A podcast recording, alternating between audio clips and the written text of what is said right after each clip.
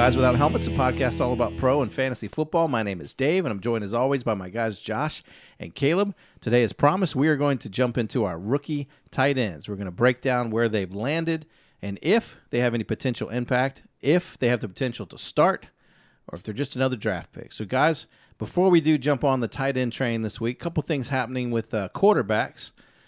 Aaron Rodgers apparently is working a deal that will at least get him in Green Bay this season. Uh, maybe not after this season. Josh, what kind of details do we have on Aaron Rodgers' contract situation? Yep, they're offering him things that will get them agreement to be on the team for one more year, but it gives him free opportunity to be off of the team next year. That's one of the key parts of this. So, in other words, he had multiple years coming, I think, and now they're basically conceding that he wants to be out of there. Yep. So the last dance picture that he posted with Davante Adams, famously a couple nights ago, is what he's planning to do one year.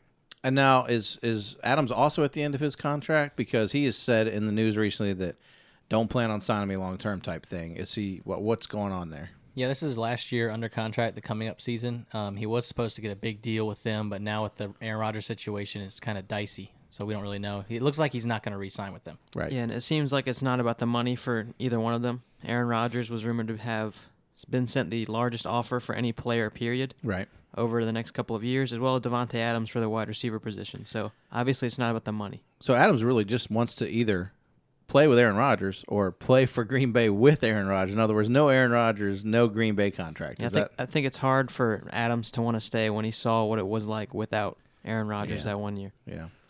Wow. Okay. It's uh, like we've said before. We've talked about how people like um, like LeBron James can dictate, you know, their their money, their people, all these things as well. So I do think that it's interesting that uh, Aaron Rodgers is actually dictating a wee bit. Okay, another quarterback that uh, we all thought would do what he had to do to get through this contract year, short of playing, uh, is Watson in Tennessee, uh, Tennessee Texans. Gosh, um, in Houston. So, what is the update there? It appears that he is going to report to camp. Yeah, I think he reported to camp because they were threatening to, or they were going to take some of his money away from him. I believe Right. he said like fifty thousand dollars a day. He didn't show up. Right. That's not a good move to not show up. So I think he's showing up to keep that money in his pocket. Sure. Um, he still wants out, according to him and the sources that they're saying. Yeah, and ever since he showed up this or on Sunday, as you said, they've been or they talked about it today even that they're willing to trade him for a bunch of high top tier draft picks even. So, two two things about that statement. One, they were not willing to trade him before. Is that correct? They I mean no one wants to trade their franchise quarterback, but I think they knew that this was coming by picking up so many quarterbacks as well as drafting Davis Mills early. Okay. And then the second part of that is this is complicated because the NFL, I keep referencing Antonio Brown because of, of late, he was a guy who kind of got tricked in, in that they didn't take action until once he was actually, you know, playing that type of thing.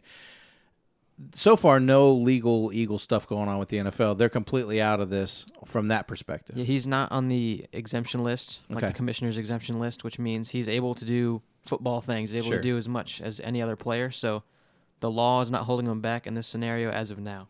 Yeah, accusations. They're waiting for something with the law to happen before they do anything because accusations are just words at this point. Sure. Yeah, and something to add on to the Antonio Brown thing is that he actually had those prior accusations for years. So there's, Yeah, they were yeah. already settled before then. So this is brand new for Deshaun Watson Sure. as of the last couple months. So we'll see what happens. But I think as of now, it looks like he's going to be in the football area. He's not going to be getting held back by Sure. other things that are happening.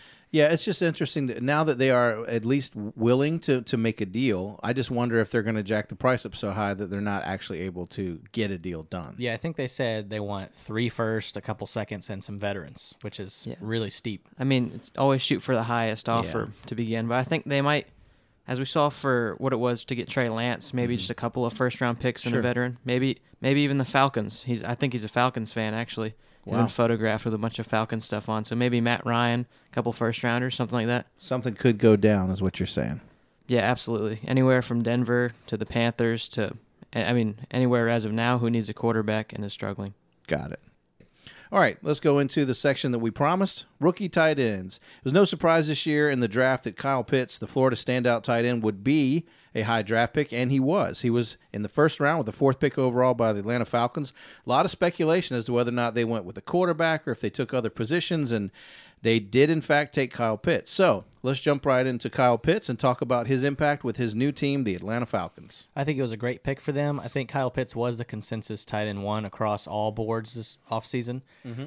It was really interesting the Falcons to get him though. I think it's a good spot for them, especially losing Julio Jones. They need a Right. really they need a big X receiver in that, and I think he's going to be playing more of a hybrid role going there because Right. he is that fast wide receiver type tight end. So that lends to my first question. Many of us believe with the new, with you know, with Kelce and several other you know wide receiver type tight ends, obviously he's a viable option. Is he probably going to get more snaps as a wide receiver because famously he's not a reliable blocker. We understand he played more of a wide receiver type, even though he's out of position in college. Yeah, last year we saw in the new Florida offense, the, the whole offense kind of broke out with Kyle Trask. That they did line him up on the outside as a Right, receiver right. a lot. I think we'll see a lot of that right now because they only really have Calvin Ridley and a couple prospects. I know Russell Gage and Olamide Zaccheaus are coming out. Right. Last year we saw them kind of poke out a little bit and start getting more playing time. But I think reliability, I think it's Calvin Ridley and Kyle Pitts is immediately going to be thrown into that role. I agree. Yeah, and as you said, he's not he's not the greatest blocker. He's he's definitely good enough. Like you're not going to be drafted and be a terrible blocker. They're Sure, definitely going to sure. coach that up, regardless of what state you're in. But he's going to be drafted as a receiving tight end. That's what he did in college. I believe he had 770 yards last year, over 18 yards per catch, and 12 touchdowns in just eight games. So he's very productive. And you draft Very. a player like this, as you started out by saying, like a Travis Kelce, like a Kittle, like a Waller, because he's one of those type of players. You draft them for that type of potential. You're not drafting him to block. You're drafting him to be a playmaker. You certainly need him to block in, on, in many occasions, but Sure. he's going to be one of those comparable players that we've been talking about as a prospect.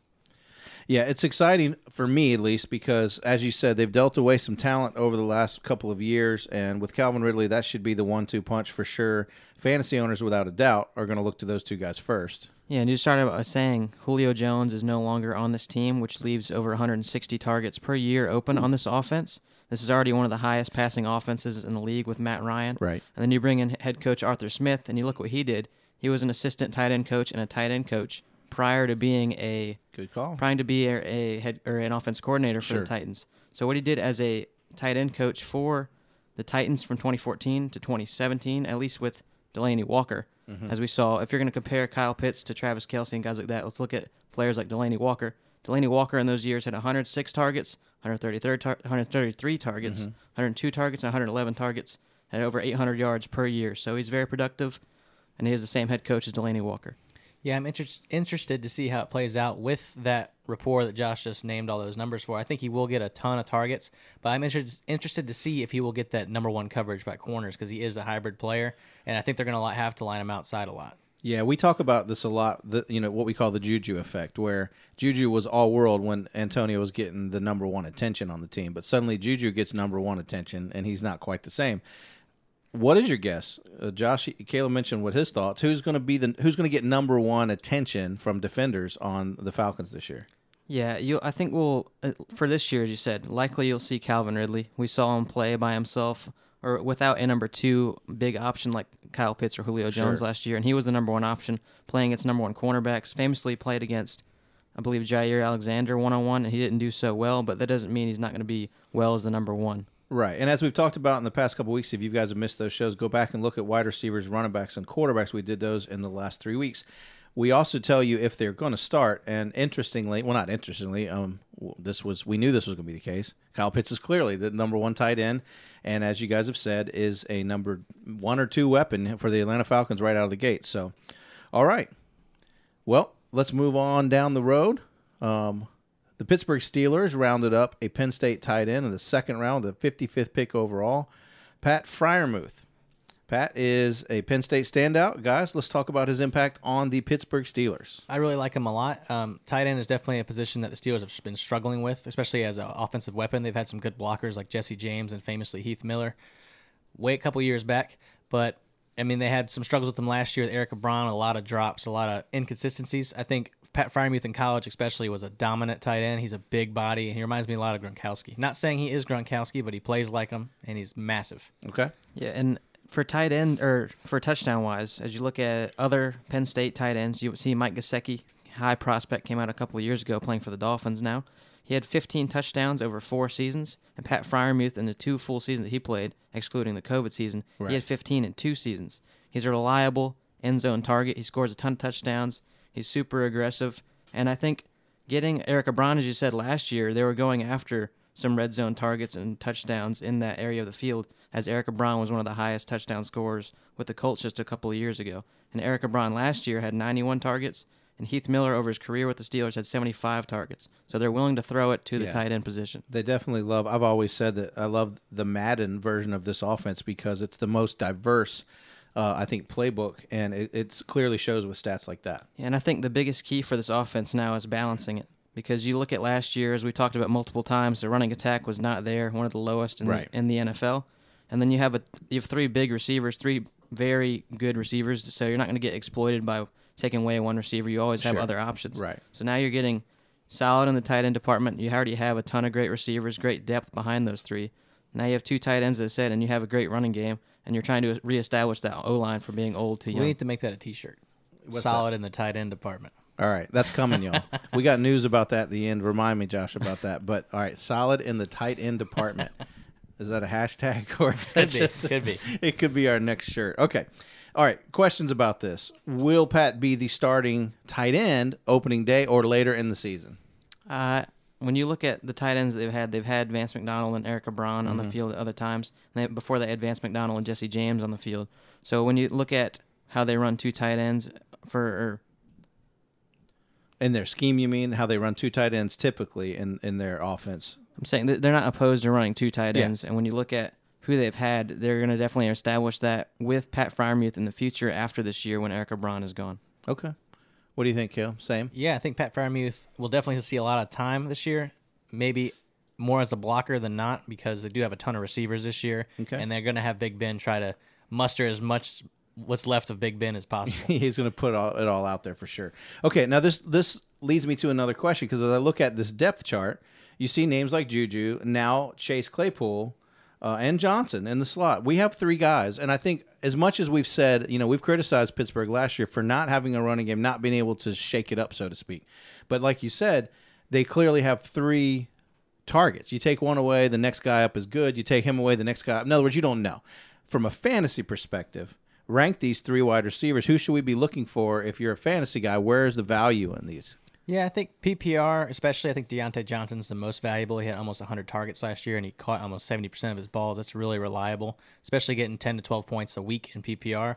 I think standard Chase Claypool, he has touchdown upside. They do design specific plays for him, especially in the red zone. Sometimes he rushes. Sometimes they set him up like diamond formation, the Holy Cross, or whatever you want to call it. Mm-hmm. And Juju, he's I don't really know how I feel about him. He's been slipping a lot in mock drafts. He's pretty solid, but I wouldn't put too many eggs in the basket. Yeah, and as we've seen from just from last year and even the year before, Diontae Johnson as a rookie was the most targeted rookie wide receiver. Right. With Mason Rudolph, and then the next year we have Big Ben playing with them, so we get to see both quarterbacks potentially of the future, Mason Rudolph and Big Ben. You saw that he targeted him a ton over a hundred times, so he's not afraid to target it to him. Right. So I think Juju Smith-Schuster is the odd man out in this receiving core, especially for the future since he doesn't have a long-term deal. And that's what I was going to say. But I think Ben, you touched on it. We've seen Chase Claypool explode in games. So I, I think you hit it right on the head. Ben's not afraid to throw any of them. Yeah, and I think a good thing about Pat Freiermuth to wrap it all up is when Eric Ebron is gone, he could absorb those targets that Juju leaves if he does leave next year as well. He is a very dominant receiver, and he could definitely do stuff with those targets that come up. Yeah, and he's not a guy that relies on a ton of targets. You saw in college, his first year he had 26 receptions, next year 43, and the next 23 while he was hurt. He had 23 the last year. Wow. The, the funny thing, we've talked about this, and, and don't sleep on this. It doesn't matter who plays wide receiver for the Pittsburgh Steelers. Mike Tomlin's doing a great job. We all know he played uh, wide receiver at the College of William and Mary, albeit he wasn't pro caliber skill. He's a pro caliber coach, obviously, and he turns everyone into restaurant quality wide receivers. So the next guy up is always a good option in Pittsburgh. All right, moving down the list, Hunter Long from Boston College was drafted in the third round with the 81st pick overall. He now plays for the Miami Dolphins. Let's talk a little bit about him and his impact for this team. I really like Hunter Long coming from Boston College. He was really efficient last year, and I think he's more of a possession tight end, so like third and short, short games, short yardage plays, red zone plays. I think he's a very reliable tight end that you can throw when you need him to catch the ball. Yeah, and I mean he he's not a big touchdown scorer, but he was he did have 18.6 yards per catch over his three years at Boston College. And as you said, he's a safe, reliable target, and he kind of reminds me like a, a Jason Witten type player. While you can't mm. project a rookie to be a Hall of Fame esque Right. player. You, you can't su- you can't guess success. He, plays like him. He's though. he's a very reliable target that you can dump off or give to whenever, and I, obviously very efficient with 18.6. Yeah, and uh, when I was watching him in college, he reminded me a lot of Zach Ertz on how he's kind of that security blanket in the middle of the field, third and short. You need those three yards. He's right there in the middle of the field. which I'm curious to see because I thought Mike Gesicki was a guy like that, and then he went to Miami in the last two years, Right. At the same team, and he has improved his game a ton. So I'm interested Sure. to see how Hunter Long can improve his game, already being a very successful player. Okay, so that brings up my next question: Is if you have Mike Gesicki and you went after Hunter Long, I mean, you have are are you going to be running a two tight end set a lot? And do you really need those two? Is that the best option for their pick? Yeah, I think you'll definitely see Mike Gesicki and Hunter Long. You might see other guys like Mack Hollins or whoever else. They they did a transaction today for another veteran tight end, but I think you will see majority two tight two tight end set. Sets. And I think it's interesting to add that Mike Gesicki's contract is up after this season. Okay. Yeah, and I think Tua he plays a lot like Russell Wilson, and I think that he's especially with his injury in college, he might be a little concerned. So I think they're tailoring the offense more to have more blockers for him to give him more of a pocket. Right. And he's gonna use those dink and dunks, little short throws, and he's very effective, very accurate. So it's gonna be great to kind of help him with what he's good at. And coach comes out of the Bill Belichick scheme system, so maybe with Gesicki, this is an example of Belichickism, where he's clearly gotten the chance to clean house and build this team. Is he going to let a veteran like this go instead of pay him, like Belichick has famously done in the past sometimes, and then go with you know Hunter Long as a long term? I say long term under his rookie contract, three or four year option, because Belichick has made a living doing that. I think it certainly makes the tight end position more expendable. I mean, if you if they stuck with Mike Gesicki this year and he improved from last year, you'd have you'd have to pay him a ton of money off the free agent market. And I think that Hunter Long makes this a obviously a more even offense, more balanced offense. We said with Pittsburgh, as we get another tight end, as they were rolling out Durham, Smythe, and Mack Hollins, who is a former receiver. So they get two reliable tight ends now. Yeah, and we were uh, famously wondering what in the world Pittsburgh was doing in terms of not having a running game, not having a super super solid tight end. Now suddenly they've shored themselves up seemingly overnight, and this team, the Dolphins, with a young quarterback, have some veteran receivers. Let's talk about their depth chart. Who is their clear one, two, three? How's this going to line out for the rest of the depth chart for Miami?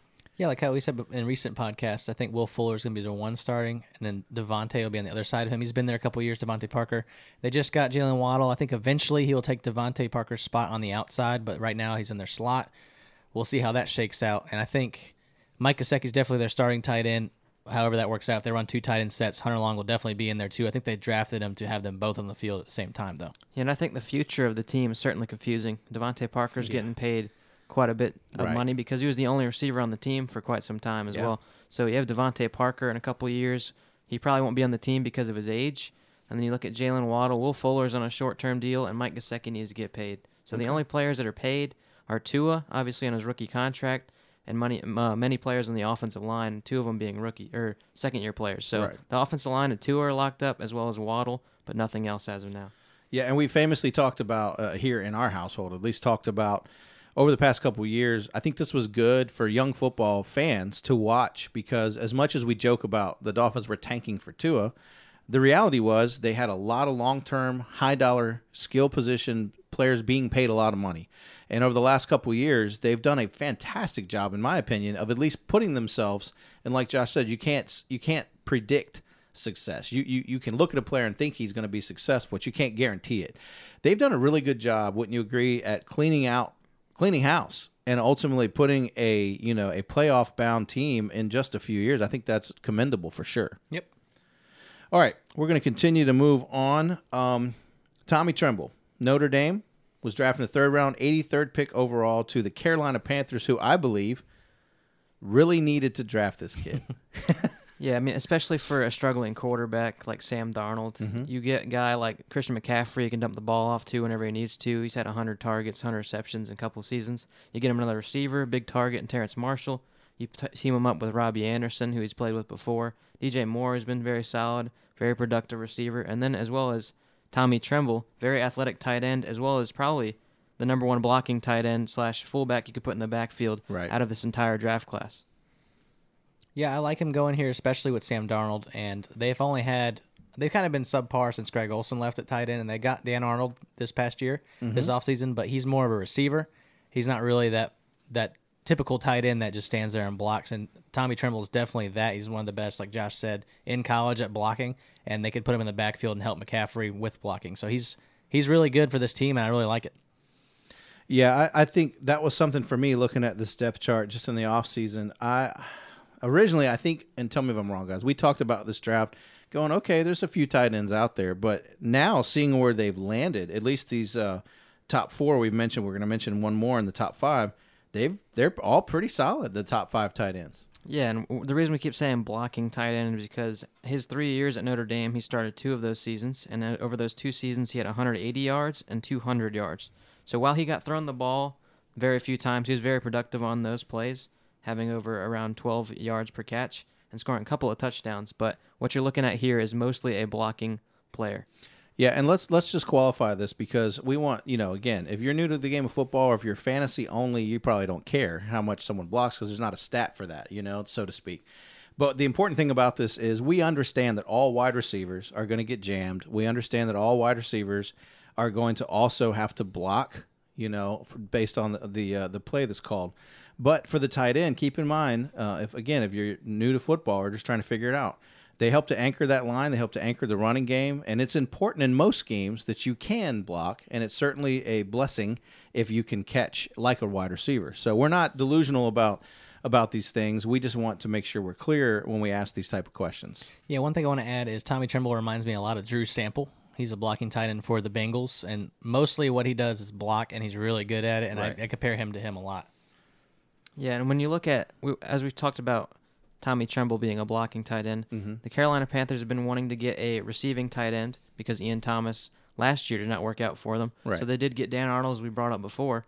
But when you look at him and this offense, Joe Brady was a coordinator for the Saints, where Dan Arnold originally came from, and he coached Dan Arnold, which I think is just interesting to bring up for this receiving core on this team. Yeah, and I mean, I guess my point with me always bringing up, but can they block? Is if you're a wide receiver and you don't get off the line well, that's a liability. Even though you can run good routes and have good hands, or let's say you get off the line well and you don't get jammed, but you don't have good hands. I mean, it, you know, when we're talking about complete players here, is really, and this is the non-fantasy part of the game that we love, the chess match, so to speak, that we love. So Trey McKitty from Georgia, uh, he was drafted in the third round, 97th overall, to the Los Angeles Chargers. And forgive me, I slept on this for a second because I didn't realize that he went to the Chargers, where my boy is now the young quarterback who's going to absolutely use this kid to death. And I got very excited. I'm not a Chargers fan for the record, but I really love what they're doing there with their young quarterback. So let's talk about Trey. What do you guys got for me? Yeah, Trey McKitty. I like him a lot. He's a four-year college player. He played three years at Florida State. Got his license. He's a pilot, which is interesting. He transferred to Georgia's last year. The only concern with him that I think is he only played 25 games in his four-year career, and he really didn't get that many opportunities. He only had 56 catches, but I think the Chargers really like his athleticism and his personality, and I think that's really good. And he's really coachable, so I think he's going to be really efficient with Justin Herbert after this year because they did sign Jared Cook in the offseason, and Jared Cook as we know, the past decade almost has been really efficient. I think they're going to try and get what they can out of him, and especially have Jared coach Trey McKitty, which will help them out a lot. But I like the pick. Yeah, and, and then you look at the offense. Joe Lombardi. The reason that they brought in Jared Cook is because he was the Saints' offensive coordinator. Now he's the offensive coordinator for this young quarterback as well as Keenan Allen. But then Jared Cook, he's he's going to be getting targeted a lot in this offense with or with Lombardi because that's what they have done in the past, which Sure. I think projects well for Trey McKitty, being a very efficient player coming out of college. As you look in one season, he had 18 yards per catch, and then another season he had 23. So he, he was very limited as a receiver just because of what or how many targets were thrown to him. Sure. And as you look as the Florida State offense, they're they're not a great passing team by any stretch of imagination or a great team overall anyways. Right, so right. I think Jared Cook and what the offense is projects well for what Trey McKitty could be. Well said, well said. Yeah, and, and keep in mind also again, just just talking football side, not so much fantasy. There's lots and lots of wide receivers coming out. So you're going to have at least if you just look at the depth chart, you're going to see three wide receivers and one tight end on the depth chart. That means there's a 3 to 1 and that tends to be that way in the draft. So when we say this is a pretty deep draft for tight ends, the top 5, that's rare to find five guys that are all likely starters or could be on their squad. Yeah, and to to talk about the team more, you look at Keenan Allen. He got extended to a longer deal last year. He's gonna be on this team more than likely Forever. until he retires. Yeah. Then you have Mike Williams, who's coming up on a contract year, and Josh Palmer, who they drafted, I believe, in the third round. Who I don't I don't think is the most talented guy, but I think he fits a Mike Williams type role once Mike Williams is out of town. Yeah, I would agree. So we've mentioned the ones that were drafted. Now we're going to do a little, something a little different because again, I, was setting up before Josh added that last comment that we have tons and tons of receivers. It's easy to talk about, speculate, guess what receivers may or may not do an impact. Much more difficult with the amount of tight ends that get picked. So rather than diving in the order and where they went and all this, we're just going to play a little game of popcorn. I'm going to throw up four receivers. You guys jump on, or tight ends, excuse me. You guys jump on them as as you see fit four guys that are notable that should make an impact on their given teams. That's going to be Noah Gray, who went to the Kansas City Chiefs, Zach Davidson, who went to Minnesota, Kylen Granson, who went to Indianapolis, and Brevin Jordan, who went to Houston. Now, I don't care which one of you, jump on one, tell me about these guys. Why are they impactful? Pick one and go. I'm going to pick Kylen Granson. He's one of my favorite players in the draft, so I'm kind of biased. Frank Reich, I think they drafted him late 3rd mm-hmm. early fourth. I don't remember which, but they got him pretty early in the draft, considering Fourth, yeah. how many tight ends were under him. I think they drafted him over Brevin Jordan, which is kind of crazy because everyone liked Brevin Jordan more than him before. But anyway, Kylen Granson is a freak athlete. He's great. He's 6'1, 240. He played at SMU. He played at Rice before for two years and transferred to SMU and kind of broke out in 2019. All right, back up. Before you get too deep in Colin, I was going to ask Yeah. you about Brevin Jordan because you really like this kid. I do. strengths and weaknesses as a route runner, as a blocker, uh, hands, three categories. Tell me what you what you like and don't like. Brevin Jordan. Yeah, he's 6'3", 245. He reminds me a lot of Evan Engram Okay. and how his athleticism is. He's very athletic. He has great hands. He's a great tight end. He blocks okay. He's not the best blocker. He's more of a receiver, in my opinion. But he- he went to Houston, which is not beautiful at all. Yeah, and as you started out by saying, Kylen Granson, uh, he proved, at least in testing, that he was a better athlete. And when you watch him on the field, he's very explosive. And I think Brevin Jordan, what knocked him down further and further was his athleticism testing, which was not exactly what people thought. They Sure. thought he'd be one of the highest testing tight ends in this draft, right behind even Kyle Pitts. But he ran a 4.7, I believe, at his combine. Yeah, I think it was a four six two, and I think he was really upset about that. And I think the combines, you can't put all your eggs in that basket. I know I said that yeah. twice this podcast, that analogy, but when I think it's different in a game when you have people chasing you, you have the ball in your hand, Right, your adrenaline's right. going. You definitely run faster than what you do in shorts in front of all your coaches, and you're nervous, especially this year with the situations that happened with COVID and all that. You weren't in the same scenarios that everyone's always been. I, I wouldn't put too many too much thought into that 40 time, but I think Brevin Jordan's great. It depends on how the Houston Texans manage their team, really. I mean, people, it looks like right now people are going to go there to die because their team looks miserable. The dumpster fire. But what's what's good for him is at least he's 21 years old. He's a young player, young prospect coming into this team, and the team's been raving about him. Luckily, that he's a good, solid tight end, as well as they only have Jordan Akins there, who doesn't really have a expensive contract with He's this old. team. Yeah, he's older, so I think Brevin Jordan learning behind Akins in this offense, as well as with players like Brandin Cooks, Randall Cobb, a lot of veterans, Chris Conley, a lot of veterans on this offense, and I think that he can learn a lot on this team as a young player. Okay. Well, you mentioned Kylin Grant. Says, Don't let me don't keep the train rolling. But let's talk about the the three and let's give me an idea where he kind of ranks in these things and how he can help that team. I think he's a solid route runner. Um, his hands, his that was one of his knocks coming out. Is in his big his worst game in college was one of their knocks. Is he had like six drops, which is miserable. But I think hands are something you can easily coach out. And in blocking, he's one of the best blocking tight ends in the draft. Yeah, I, th- I think Colin Granson reminds me a lot of Jacob Hollister. I think he's just a very solid all around player. He's going to be getting snaps on the offense because of that blocking ability, but when you give him the ball, he's very explosive and he can have a lot of splash plays, splash touchdowns in the red zone, deep down the field, anywhere on the field, just like Jacob Hollister was with the Seahawks. Okay. Now with the Texans, dumpster fire. Who knows what their coach, GM, who knows what anybody's doing there. So we can't speculate other than we think this kid could make an impact if they use him proper. But what about the Colts? Are they going to use Granson right away? I mean, uh, talk about their tight end situation there. Yeah, I think they're going to use him right away. They do. Frank Reich in every system he's run, he's loved using two tight ends. Sure. I mean, they do have Mo Alie-Cox, I believe, is under contract for two more years, and they have Jack Doyle, who's been real solid for them, but there are some injury concerns. I think they got Kylen Granson to shore up that position, and he's definitely going to be in their rotation. Yeah, and I think Jack Doyle and what's his name? Second tight end on the team? Big Mac, Mo Alie no, no, no. Burton. I think I think Oh, Jack, Trey Burton, yeah. Jack Doyle and Burton, their contracts aren't going to be with the team that much longer, but they are getting paid quite some money. Trey Burton left. Mm-mm. Okay, he's got Not one more yet. year. Okay. Yeah, but I, I think those are the two tight ends going to be starting for this team right now. Okay. And I think you can be looking forward to um, at least Mo Alie-Cox attempting to break out more in his career as he became an NFL player later in his career after college basketball. Okay. So I think the future of this team, at least contract wise and age wise, what we're seeing of right now, I think Jack Doyle and Trey Burton might start this year, be the two players out there, get Mo Alie and Kylen Granson started on occasional plays. But I think after their contracts are up, you will see Kylen Granson and Mo Alie-Cox if Cox resigns after this tag. okay. Yeah, one thing I want to add before we kind of went to Brevin Jordan. He in two years at SMU, he had over 1,200 yards, averaged 16 yards a catch, and had 14 touchdowns, which is pretty impressive for a tight end. Yeah, and the most encouraging thing, at least for Kylen Granson, is this is Frank Reich's favorite player. This is the guy that he wanted. This is the guy that he rooted for. So you might you, you might be surprised that he got drafted over a guy like Brevin Jordan, but this is a guy that they really really wanted. As we saw last year with Michael Pittman, top of the second round, he was drafted because they really really wanted him as well. So I think he will get playing time eventually, and he will be their eventual starter. Yeah, and they also signed him already, and he has a lot of guarantees in his contract. So that's a good sign of playing time if you're going to sign him and guarantee their money that fast. Wow.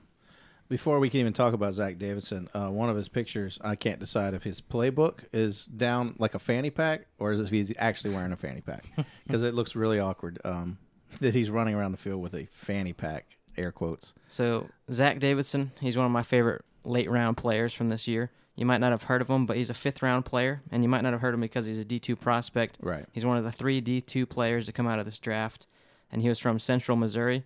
He's a six foot seven, two hundred forty five. He runs a four six forty, which might be surprising for his size. he has a big frame, but what the most surprising thing, if you weren't surprised by second round player, his size, his speed, he was drafted into college as a punter. You mean He- A fifth round? six player. seven punter. He he he no he got drafted out of high school as a punter and he punted for this Ah. team for I think he, he punted even while he was playing tight end, averaging over 45 yards a punt. So if if Minnesota needs a punter, he might be that guy. but as a tight end, he played one year. He had 40 catches, 900 yards, and 15 touchdowns. So 22.35 yards per catch. Super efficient player Yeah, in his one year. Very raw player. Obviously has the size, the speed, everything that you want coming from a D2 school as well as a prospect. But they drafted him over guys like or right behind guys like Brevin Jordan. Yeah, I think it's an, an interesting. I can't say that word today. An interesting pick for Minnesota because their special teams has been really bad as of late, and they got Ihmir Smith Marsette and Kene Nwangwu who can both run back punts sufficiently, and then now they got this guy who could be give them another option at fake punts or punts or all this other stuff. It's pretty interesting to see. And I think the most interesting thing for the tight end room, at least, being drafted as a tight end, obviously only playing one year as a tight end and being drafted as a punter, but he got drafted into the NFL as a tight end in the fifth round, which most people think that D2 players aren't even draftable. They're kind of pickup players that you test. But he's going to be in this tight end room with tight ends that are not as athletic as him, other than Irv Smith. Right. So you have true. Irv Smith and Davidson. Obviously, Davidson being the bigger target, maybe a Kyle Rudolph type replacement because Conklin and the other player I believe that they have is from Iowa State, who played behind Charlie Kolar. He's a backup tight end in this league, and I think I think Davidson just I think he has an open opportunity to be the tight end too, being such a raw player. They obviously showed that they wanted him, drafting him in the fifth round, which he could have easily gone undrafted, hmm. or in the seventh round, as we saw with Mike Strachan. So I think that they they're showing their how devoted they are to him, and they're playing him immediately in practices right now with hmm. Kellen Mond and the second team. What's interesting is I I love his size. I love his speed. Like you've mentioned, I love his athleticism. What I question is for a team that doesn't know what to do with Kirk Cousins, are they actually going to know what to do with this kid, or did they waste a pick? Well, I think that's interesting that you bring that up. If they're planning to move on with Kirk Cousins, this guy's been playing with Kellen Mond for weeks now, so Okay. he's getting that chemistry. He's getting playing time with the second team, and I think that's that shows a lot, especially for a backup tight end immediately playing that receiving role, catching touchdowns in practices over other guys that have been there longer. Okay. Under the category of uh, what are they going to do with him? Noah Gray going to Kansas City. Is it because we have a Kelce who's getting older? I know he's not out of his prime necessarily, and you know tight ends can kind of hang on for a long time. Um, Noah Gray going to Kansas City. Talk about him. Why are you guys excited about him? Um, I think he's going to be good, especially Andy Reid can make anybody good. I feel like. Amen. I don't think it's anything to do with Travis. I think they just need some depth at the position, and he was in their laps in the draft. Yeah. he's he's from Duke. I like him enough. I don't really I care for him that much, but him being with Andy Reid really boosts his stocks up for me. Yeah, in, co- in comparison to the other tight ends drafted in this class, he is a shorter tight end compared to those guys. He's 6'3", 240 pounds. He's smaller in compar- comparison to those guys. But Right. I think what got him drafted is his athleticism. He showed impressive athleticism across the board. He ran a, a low 4'6", meaning almost 4'5". He was super, super, a super great athlete. He wasn't, he didn't get a ton of targets at Duke. He had over five targets one year, 22, and then the next year he had 72, and he showcased what he was able to do, but he did not score a ton of touchdowns. So I think when you're looking at what he provides to this offense, as you started out by saying, I think he is an athletic depth piece that can throw the defense off guard. Okay, so let me think here. Let me say back what I think we heard. Brevin Jordan, Kylen Granson, excellent prospects. If they're sitting out there for free at this point in a fantasy league, might be good to take, especially in a dynasty league for future, in case they actually do get to turn up. Because with, with the uh, Texans, we don't have a clue. The dumpster fire of the year so far, at least that's my vote. We'll talk about that later. Uh, Colts could, in fact, incorporate Granson soon. So those two guys, good prospects.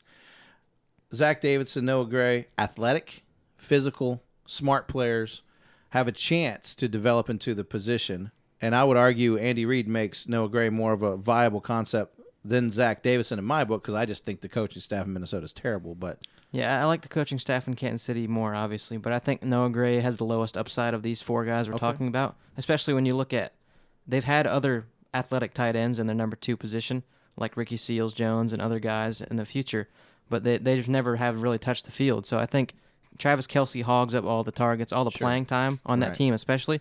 So his future with this team might be solid after his rookie contract. I think Travis Kelce will be here for as long as his rookie contract lasts. So I don't think Right. you'll see a ton of out of Noah Gray, especially in the receiving game, as he Yeah. didn't do a lot in college. And Yeah. that, but I think Zach Davidson is extremely, extremely great pick for them in the fifth round because of what he provides And what he being- could become. and probably being one of the most raw prospects in the entire draft, being a punter. wow, yeah, there's definitely what you had me at six seven, bro. That's a that's a monster. That's a big target. Six seven four six forty.